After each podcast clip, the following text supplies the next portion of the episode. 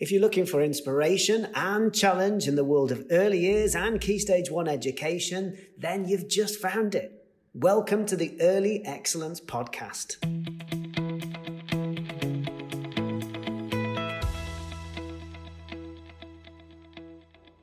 Just before we get started with this week's episode of the podcast, I just wanted to let you know about our national briefing, which is coming up. Um, we're, we're offering the national briefing this time as both a webinar and a face to face session. So you can really access it in whatever way is best for you. We're going to be looking at moderation in relation to the early learning goals, and also we're going to really look closely at the guidance around evidence gathering and assessment within the EYFS because that's such a hot topic at the moment. So, yeah, join us on Monday, the 21st of March. That's a webinar session or if you would prefer a face to face session, it would be great to welcome you here to our centre. We've got a session here on Tuesday, the 29th of March, which is a face to face session here at our, the Early Excellence Centre in Huddersfield. If you want to know more about the sessions, um, then have a look on the Early Excellence website for details.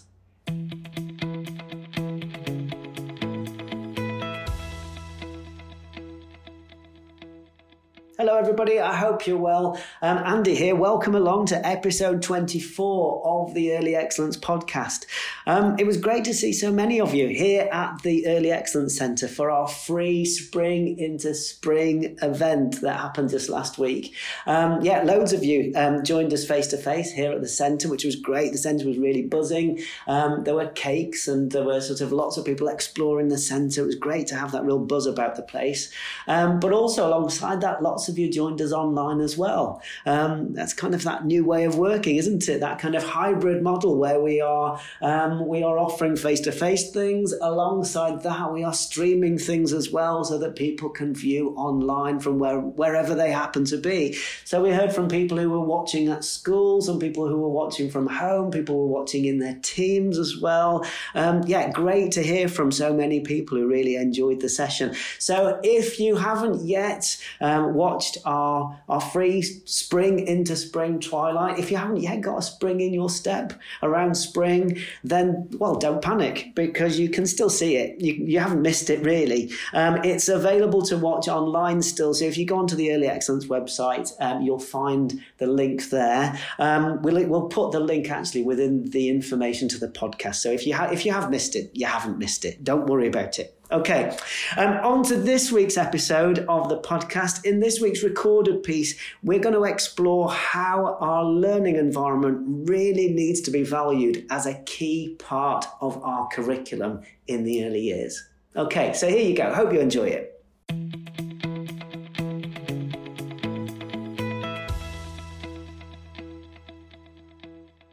Such a lot of focus at the moment, isn't there, on the importance of curriculum ownership. That idea of owning what happens within your classroom, that understanding of your vision for the EYFS, thinking carefully about what it is that you're aiming to do and how you're going to carry that out, that link between your curriculum and your pedagogy.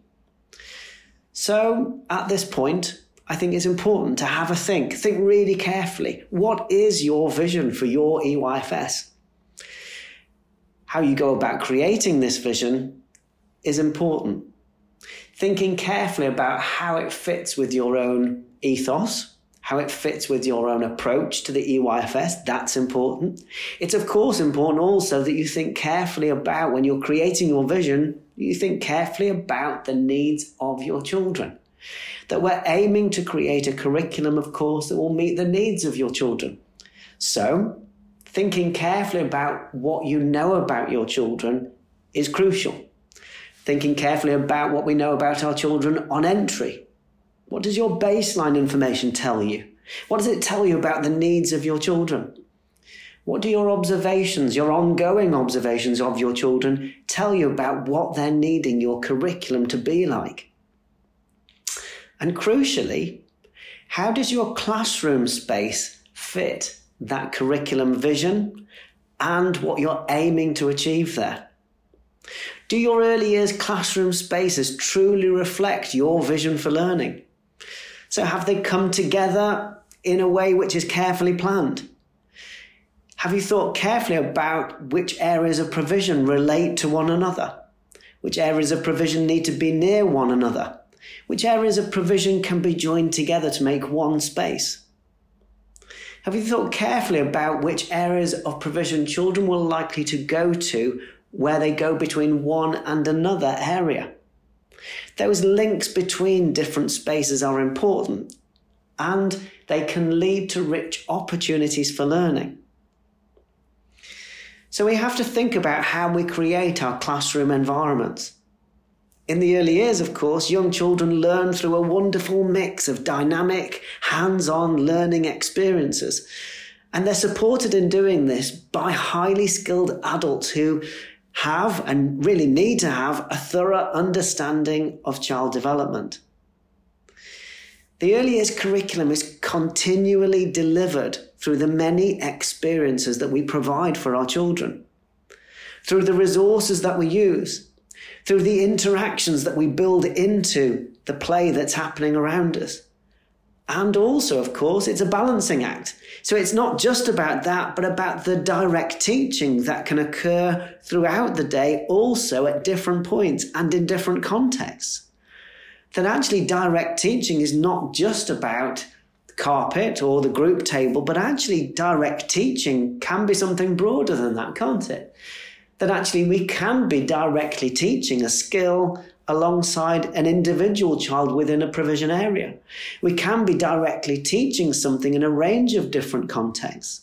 Which is why is why it's important, I think, to think carefully about what our vision is for our curriculum.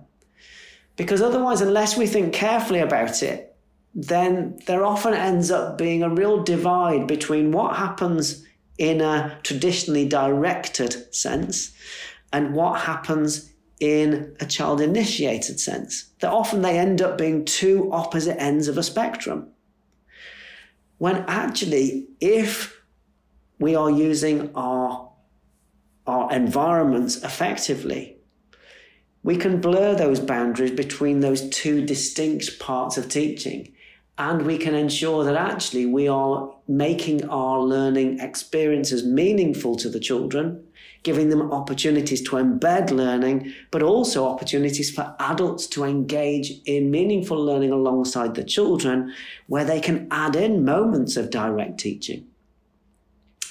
All of this, of course, means that the learning environment is inextricably linked to how and what children learn and how it can be valued very much as a teacher.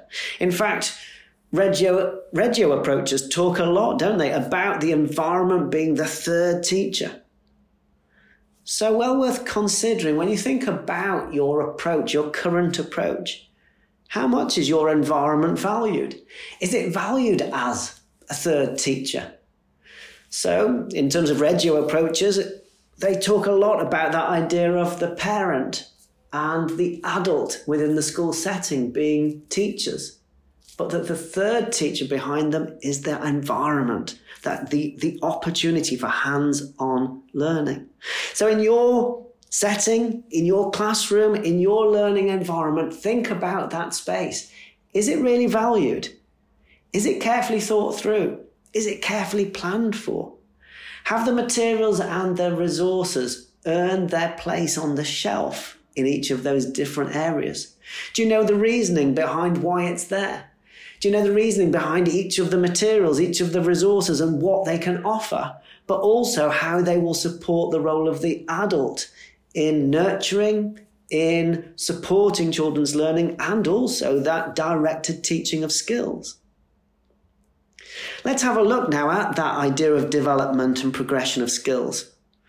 As well as encouraging children's independence and nurturing a wide range of learning behaviours, a well planned and carefully resourced environment supports the acquisition, the development, and of course the progression of skills and competencies. It's really important, therefore, to consider how the space that you have and how you, how you, you make it available, how it can best provide opportunities and the right conditions for learning. So to think carefully about how we use those spaces to help children to feel secure, to help them feel confident, to help them feel, feel empowered. Part of that is about offering continuous provision, something that doesn't change throughout the year, that we're not swapping and changing and really changing it around the children, but that actually they know what they're coming into. They know what's going to be there. So, what's always going to be there? So that on a morning, if somebody says to them, What do you think you're going to do today then? We are already nurturing those skills, those self regulation skills, and those, that, those thinking skills of being able to plan and being able to think through, to plan ahead what I'm going to do next. Those are really important learning skills, aren't they? And continuous provision supports that, of course. The continuity, the familiarity supports those, those thinking skills. What else to consider here? Well, of course, we have to consider two elements, don't we? We have to consider that our learning environment needs to support what the children are learning. So the, that curriculum content in terms of what is being learnt there when the children are using and exploring a wide range of materials. So the what is important. But alongside that, we also have to consider the how they're going about learning. And that, of course, should link to our vision and our values that we mentioned just before. So, what are we aiming for? That's a, really important question to ask, isn't it? What are we aiming for? What will a typical child at the end of their time with us, what will they be like as a learner? What do we want them to be like? How will their experiences within our setting shape what they're like as a learner? All of those are really important questions to ask. So, it's really important to consider what we're aiming for. Independent learners, children who can express their own ideas in different ways, children who can be collaborative, work alongside other children, children who develop language skills, opportunities for speaking and listening. So all of those opportunities for, for going about learning in, in different ways will support how our children develop as a learner. So one of the things you might want to consider is how does your learning environment promote the, promote the characteristics of effective learning? Really important that I think that we use the characteristics of effective learning as such a crucial tool to support our practice. So have the list, the characteristics of effective learning in front of you. Have a look around you. Have a look at the different areas of provision that you provide. Focus in on those characteristics. Where are you seeing children having their own ideas and carrying those ideas out? Where are you seeing children enjoying achieving what they've set out to do? Where do you see children making links, making connections in their learning? So use it as an audit tool. Use the characteristics as an audit tool to reflect on your practice and link it to your vision for your curriculum. Alongside that, I think it's important to relate your vision and what you're aiming to carry out in terms of your curriculum to key research. In particular, one piece of research, one, one large piece of research from Professor Ferre Laevers. In fact, a huge body of research into the importance of well-being and involvement in the learning process. I think if we're thinking carefully about research driven practice, then we have to consider the importance of levels of well-being and levels of involvement in that learning process. So you might want to consider this as an idea. Reflect on levels of well-being and levels of involvement in your different provision areas. Do you feel that your provision areas that you have created support children in developing high levels of involvement?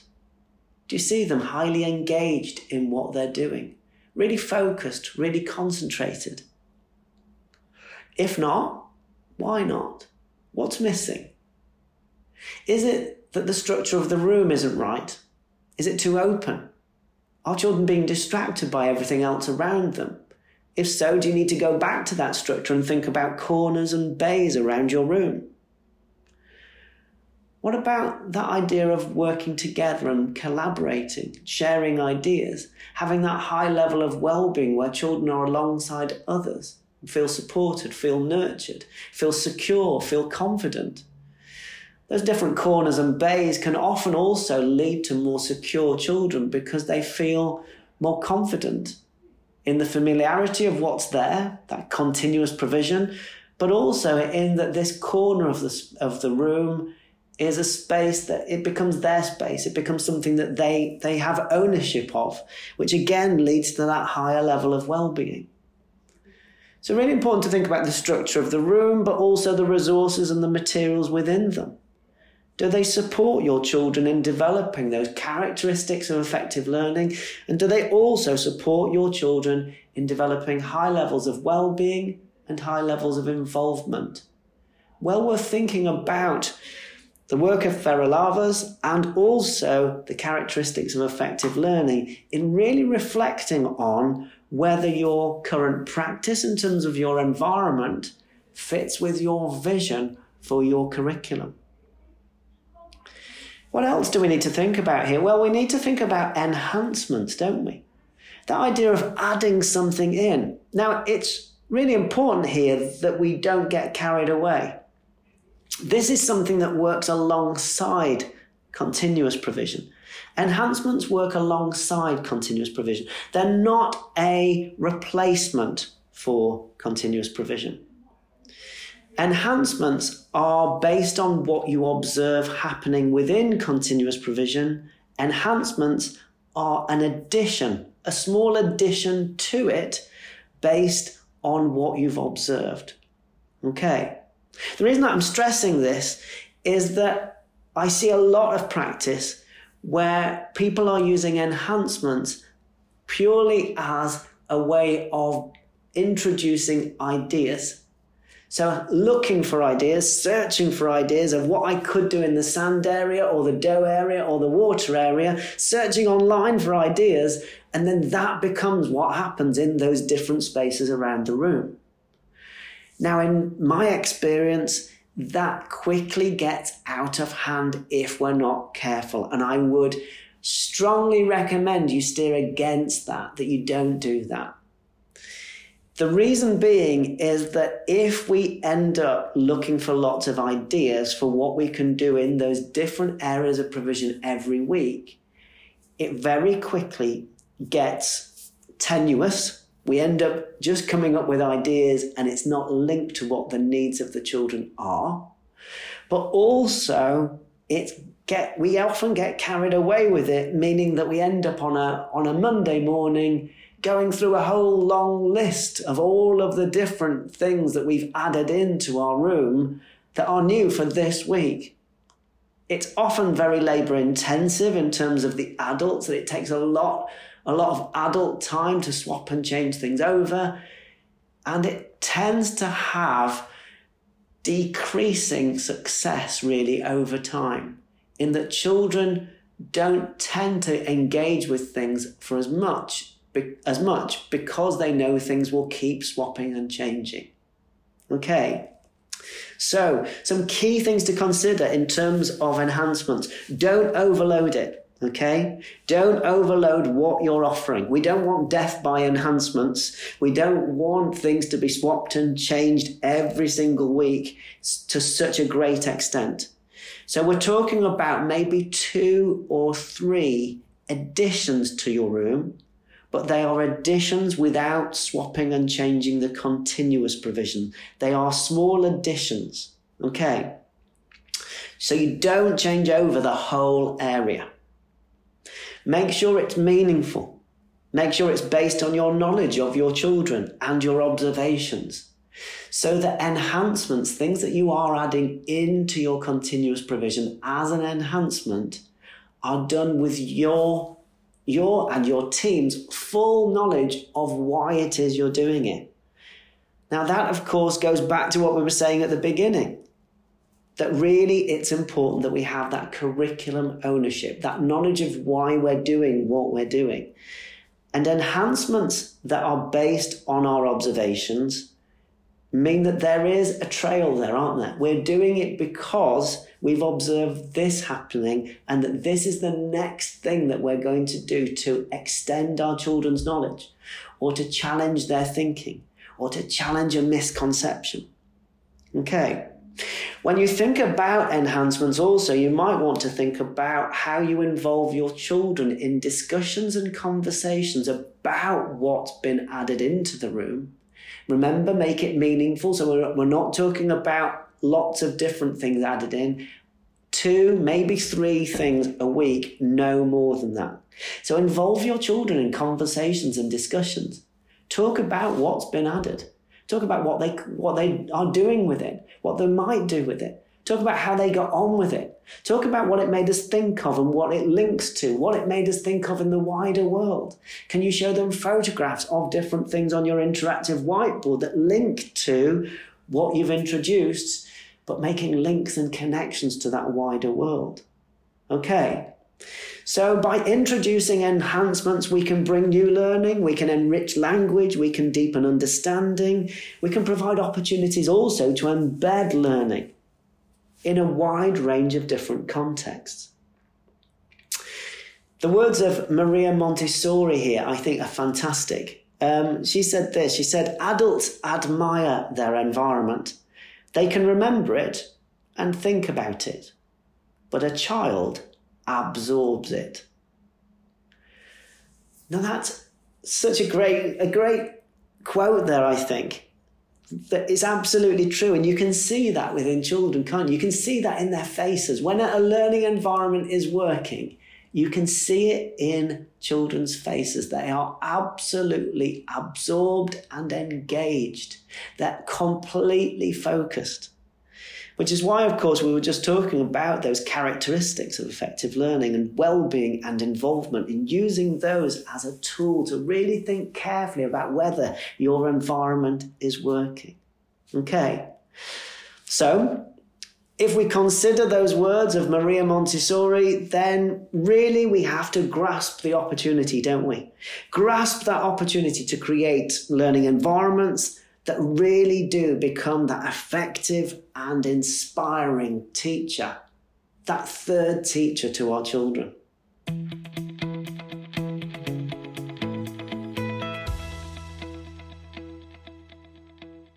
Okay, so let's think then about some key questions in relation to your environment and the curriculum. First of all, is your, your environment, is it carefully planned? Have you thought carefully about what you have where? Have you thought carefully about the layout and the structure of your room? Do you think, I, think it's a good test of this, could you give a tour of your learning environment? I think that's something that's well worth practicing if you haven't done this already. Practice giving somebody else, maybe a colleague of yours within your early years team, practice giving a tour of your learning environment, explaining the thinking, explaining what you what your vision is for the space, why it's been created in that way. Also, does your learning environment fit with your vision and your values? So, what are you aiming for? What are you what are you hoping to achieve? What are you what are you hoping that your children will develop through learning within that space? So, does it meet the needs of your children? Does it fit with what you know the needs of your children are? All of those are crucial questions. And when it comes to continuous provision, are you using it effectively? Is it organized so that it is available consistently, like we just talked about? Is it available consistently in a continuous way, as the name suggests, rather than being swapped and changed over? And that we know why that that's important that security and confidence enabling children to be able to plan out their own thinking their own ideas. And then finally what about enhancements? Have you ended up with that process where you're kind of enhancing things to death and overdoing it? Or do you feel that it is meaningful and manageable? Are your enhancements based around ideas ideas that you might get pick up externally, maybe online or whatever? Or are your enhancements based on what you know about your children? All of those questions, I think, are key questions in really making sure you have that curriculum ownership, that real understanding of what you're offering and why you are offering it. Okay, so thank you very much for joining us for this week's episode. I hope you found it useful. I hope it's got you thinking, but also maybe helped you to clarify your thinking as well. Um, we'll see you next week. Have a good week, everybody.